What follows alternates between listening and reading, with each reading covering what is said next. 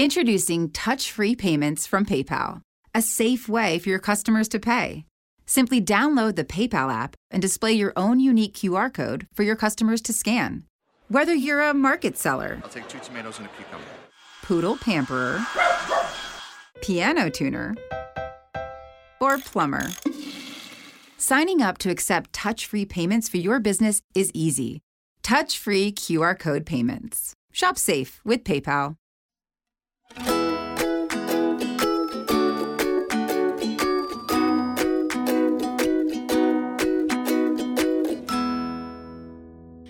E aí, gente? Oi, mamães, oi, gestantes, oi, tentantes, oi, pessoas que escutam meu podcast. Como vocês estão? Ah, eu tô muito feliz de estar de volta. Fiquei umas semanas aí meio off, né, gente? Tentando me acostumar com a rotina de uma bebezinha aqui. Não é fácil, mas tá sendo maravilhoso. Maia já fez um mês. Ai, gente, e é maravilhoso. Eu não sei nem o que dizer. de verdade. Mas enfim, agora vamos voltar com tudo, vamos voltar cada vez mais com assuntos legais, interessantes. E no episódio de hoje eu vou dar um outro tipo de relato, né? Eu já dei, no último episódio eu dei o relato do meu parto. E agora eu vou dar o relato de amamentação, que a amamentação também é todo um processo, né, gente? E eu acho importante contar minha experiência. Mais uma vez, né, deixando claro aqui para vocês, é a minha experiência. Cada mãe tem a sua. Tem mães que não conseguem amamentar e tá tudo bem, sabe? Tem mães que têm super facilidade, o que é incrível também.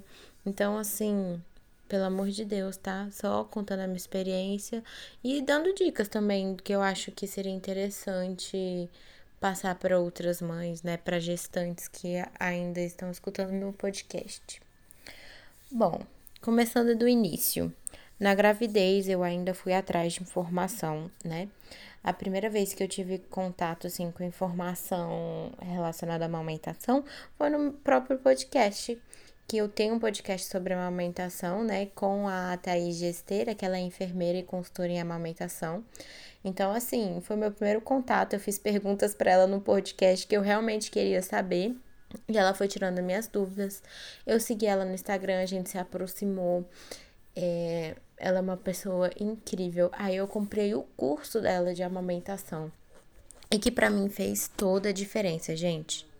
Para mim foi muito importante ter ido atrás do curso, é, ter me informado antes na gestação mesmo, porque eu realmente não fazia ideia. Não fazia ideia que existia pega correta, postura correta, tipo de mamilo, né, invertido, é, plano, protuso, é, que o primeiro leite é o colostro, esse tipo de informação, né? E que principalmente a amamentação tem técnica, não é de qualquer jeito, porque se for de qualquer jeito realmente machuca, né? E não é isso que a gente quer. E o que eu mais aprendi durante a gestação é que a amamentação não é para doer. Se doer é que tem algo de errado, sabe? Então é, é algo que eu passo para todo mundo, gente.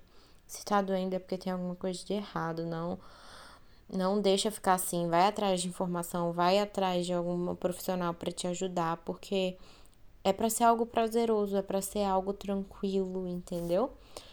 Enfim, eu amei fazer o curso da Thaís. Quem quiser depois ir lá no Instagram dela também é thaís.gesteramamentação. E nossa, foi incrível para mim. É sempre importante a gente se informar de tudo, né? A informação é a nossa maior aliada, isso é fato. Então foi isso. Começou aí a minha história com a amamentação. Eu me informei bastante durante a gestação e foi super importante. Aí, tá, Maia nasceu. a primeira vez que ela mamou, né, foi na sala de recuperação, né, depois da, da cesárea. Eu estava deitadinha, então a enfermeira foi lá e colocou ela no meu peito. E foi assim, uma sensação muito louca, porque eu, eu fiquei chocada com a Maia, né? Como que uma bebê assim que acabou de sair da minha barriga sabia sugar e mamar de uma forma assim sedenta no meu peito, assim como se ela já fizesse isso há, há anos. É sério, gente, eu fiquei assim chocada como ela já sabia sugar assim perfeitamente. Foi foi incrível. E eu lembro que assim, é, a primeira vez eu não senti dor alguma, é só uma sensação estranha, porque é algo novo, né? É a primeira vez que eu estava amamentando na minha vida, nunca tinha passado por essa experiência, então é só uma sensação diferente, estranha. Mas naquele momento eu não senti dor alguma, era eu tava chocada com a Maia, com a capacidade dela. E, e vendo aquilo, era, foi um pouco estranho também, porque eu tava deitada, né? Eu não podia ficar numa posição agradável, uma posição muito boa para, enfim, confortar ela, né, direito. Isso é bem estranho. Mas, enfim, eu achei muito legal. Foi muito tranquilo. E assim, eu, é, desde o primeiro momento, o meu colostro saiu. O colostro tava saindo, então foi, foi, foi ótimo, sabe? Na verdade, meu colostro começou a sair na gestação, então eu já sabia que eu tinha antes mesmo né, dela amamentar a primeira vez. Aí tá. Quando fomos, né, pra, pra, pro meu quarto mesmo, né, que eu ia ficar os dias lá no hospital, que começou todo o processo de amamentação. De verdade, né, vamos dizer assim.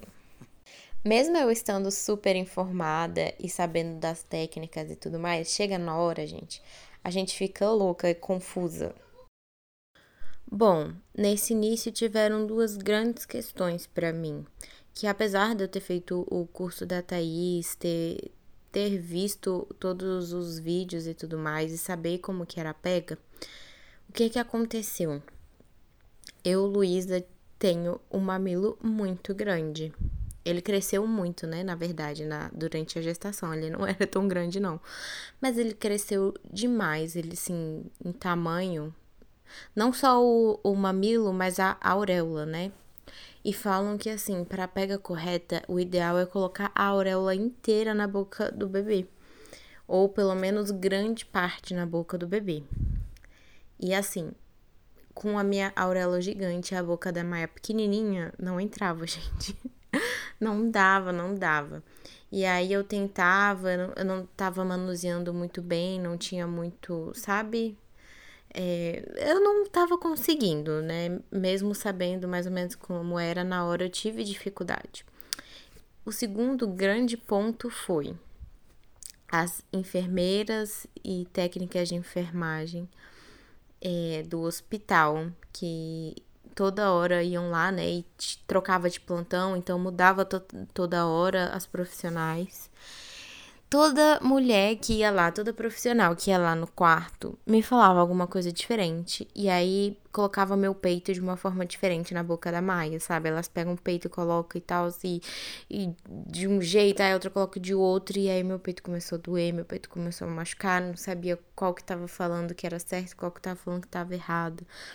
No hospital, inclusive, ele tinha fonodióloga. A fonodióloga também chegou a avaliar a pega do bebê. No início estava tudo bem, só que Aí chegava a enfermeira também, aí colocava, fazia uma coisa diferente. Aí teve uma técnica, inclusive, no hospital, que eu fiquei super chateada, que meu peito já tava muito machucado. Ela insistia em colocar meu peito de um jeito. E eu tava assim, falando, moça, chama a fonodióloga. Ela disse que se eu tivesse dificuldade, é, para ela vir aqui pro quarto, que ela iria me, aju me ajudar e tudo mais. E ela, assim, me ignorou. Eu, eu falei isso várias vezes e ela me ignorando. E aí depois, quando ela saiu do quarto, ela falou que fonoaudióloga que eu tenho não sei quantos anos, eu sou não sei quantos anos eu sou técnica de enfermagem. Sabe? Tipo, eu não tava desdenhando da profissão dela ou da ajuda dela, mas a forma que ali estava acontecendo, eu tava sofrendo, eu tava sentindo dor. E eu, enfim, eu precisava de ajuda de outra pessoa, entendeu? E eu não tava reclamando dela diretamente. Enfim, foi uma situação muito chata. Eu fiquei tipo, meu Deus, sabe? Enfim. E aí meu peito começou a machucar, meu peito começou a machucar. Ela tava mamando só no mamilo, para quem não sabe, mamar só no mamilo machuca muito, por isso que tem que pegar boa parte da auréola. E aí, até que chegou um ponto que eu tava dando de mamar chorando. E até que chegou um ponto que meu peito começou a sangrar. e aí eu tava assim. Eu queria porque queria dar de mamar, não queria dar leite de outra pessoa, não queria dar fórmula, queria que a minha filha mamasse do meu peito, né? Aqueles primeiros momentos no hospital, sabe? Enfim, aí o Jason falando, mas é pro seu bem, é pro bem da Maia, você não tá aguentando, pelo amor de Deus, dá uma folga, dá, vamos dar pelo menos a fórmula uma vez para você, é, né, para seu peito se recuperar pelo menos um pouco. E foi quando no hospital mesmo eu pedi fórmula para as enfermeiras, porque realmente não tava aguentando quando meu peito começou a sangrar. Eu acho que foi assim o auge, né?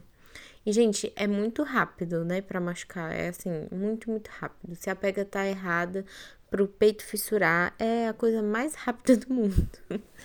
Sério. Mas, enfim. E aí, nisso, eu conversando com a minha mãe, né, mantendo contato com as pessoas, né, que pediam notícia da gente o tempo todo. E aí eu contando a situação para minha mãe, e aí ela pegou indicação de uma amiga dela que teve recentemente bebê, de uma outra consultora de amamentação. E aí minha mãe falou: fala com ela, vê se ela tem horário.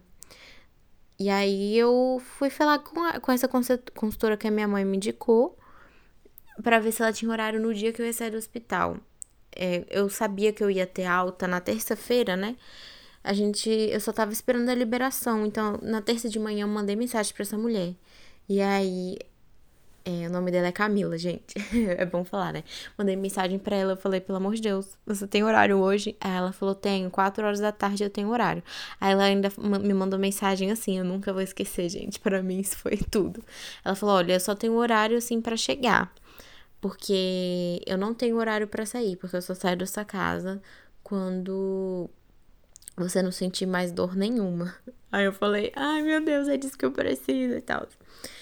E aí, na volta para casa, eu ainda passei na farmácia. No desespero, né, gente? Porque eu tava com muita dor. Eu comprei fórmula, uma fórmula que a pediatra lá do hospital hoje tinha recomendado. Porque eu não tava dando conta mesmo, tava doendo muito. E eu comprei pomada para passar na, no mamilo. Falam que não é muito bom, né? Pomada de lanolina. Lanolina, eu acho. Eu não tenho certeza se esse é o nome. Mas enfim. Comprei essa pomada também. Mas eu tava tanto no desespero que para mim qualquer coisa, sabe? Eu tava aceitando qualquer coisa e eu queria muito dar de mamar para minha filha. Enfim, chegando em casa foi só assim o tempo de esperar a Camila chegar. E gente, sério, que mulher. Ela foi assim a salvação da minha vida. Meu Deus do céu. É, ela não só ajeitou a pega da Maia, me ensinou posição e tal, assim, né, do meu lado, né? Mas ela cuidou de mim em tantos aspectos, sabe? Foi assim incrível. Ela fez laser terapia, ela conversava comigo, perguntava o que, que eu tava sentindo. É, ela não fez só laser terapia no meu peito, né, que é bom para fissura, como ela fez laser terapia na minha cicatriz da cesárea, ela fez massagem no meu pé para drenar o meu pé que tava inchado. Gente, assim, eu juro, eu acho que ela ficou quatro horas aqui em casa, se eu não me engano. Três ou quatro horas. É, não, foram quatro horas. Porque ela chegou quatro e saiu oito. Então, assim, ela ficou um tempão aqui em casa. E ela fez, assim, tudo, tudo, tudo, tudo. E foi incrível. E aí foi quando eu consegui realmente dar de mamar para Maia sem dor. Sem dor alguma, mesmo com a fissura. O laser ajudou na dor, né? Com certeza, da fissura. Mas, sim, foi incrível. Nossa, que mulher, gente. Depois, se vocês quiserem o contato dela, me chama lá no Instagram, underline Lu que eu passo o contato dela para vocês. Mas tanto ela quanto a Thaís são maravilhosas. É porque na, no dia a Thaís não tinha, apesar de já ter conhecido a Thaís, já conhecer o trabalho dela, que é maravilhoso também, super recomendo.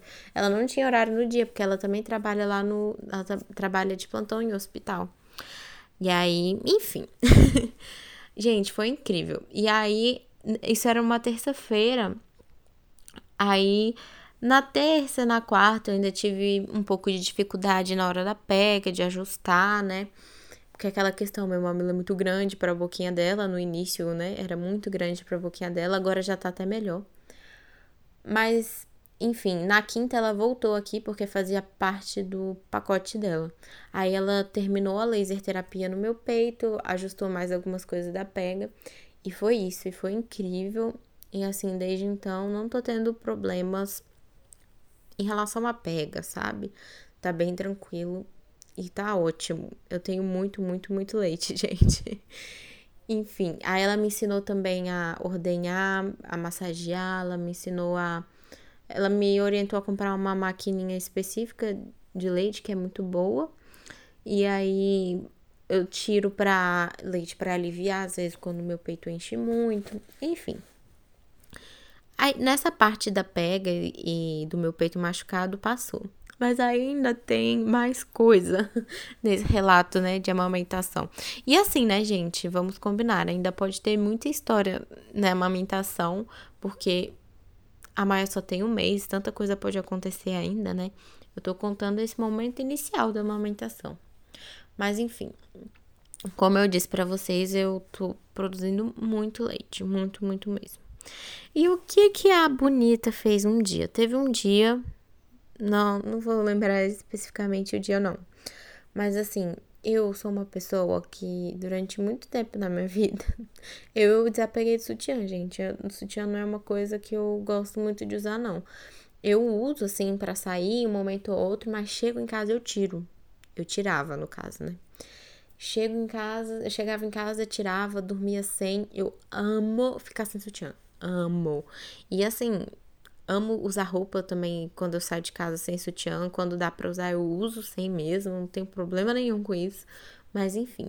Aí teve um dia, não sei porquê, eu decidi dormir sem sutiã, porque eu estava agoniada. Eu fico agoniada. Não é uma coisa que eu gosto. É sério, é uma coisa que me sufoca, parece, sabe? Enfim. Aí teve um dia que eu fui, a bonita foi dormir sem sutiã. Mas, gente, quem tá amamentando, dica assim, sagrada. Vocês não podem ficar sem sutiã, sem top, sem nada sustentando o peito de vocês, porque vai dar ruim. ruim no sentido assim, por como não tem sustentação, o leite o, o peito vai começar a produzir mais leite que o normal, porque não tem essa sustentação. E o meu já estava produzindo demais.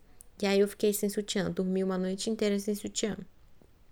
Produziu muito, eu acordei no dia seguinte com dor no peito, meu peito estava totalmente engurgitado, estava empedrado, totalmente duro. Eu massageava, massageava, não melhorava. Eu tava com dor, dor na mama, né? Não no, na, na amamentação. Tava com dor na mama quando pegava, assim, quando eu fazia alguns movimentos. Pra dar de mamar não doía, mas enfim, eu sentia, tava muito dolorido. E não passava, eu fiquei em molho o dia inteiro por causa disso, porque o meu peito tava doendo e que isso e aquilo. Meu peito começou a ficar vermelho.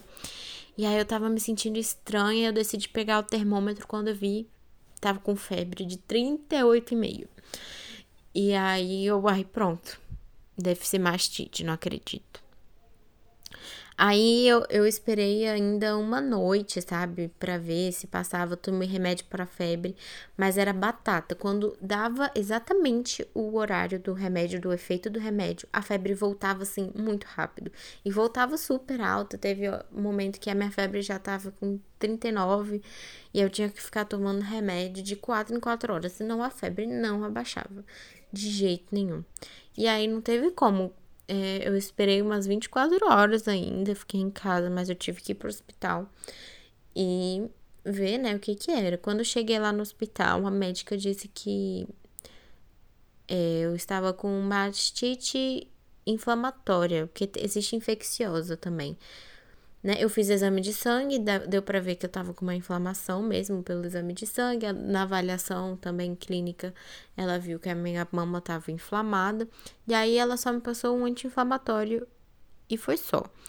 Porque eu não tava com uma infecção, não precisei tomar, cheguei a precisar tomar antibiótico, né? Porque muita gente que tem mastite, é mastite infecciosa e precisa tomar antibiótico. Eu não tive isso. E aí teve isso ainda.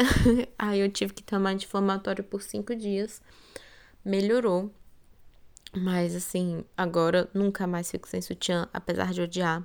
Eu tô aqui nesse momento agoniadíssima querendo tirar meu sutiã, mas não tiro, gente. Meu único momento sem sutiã é no banho. Ai, saudades, viu? mas é isso.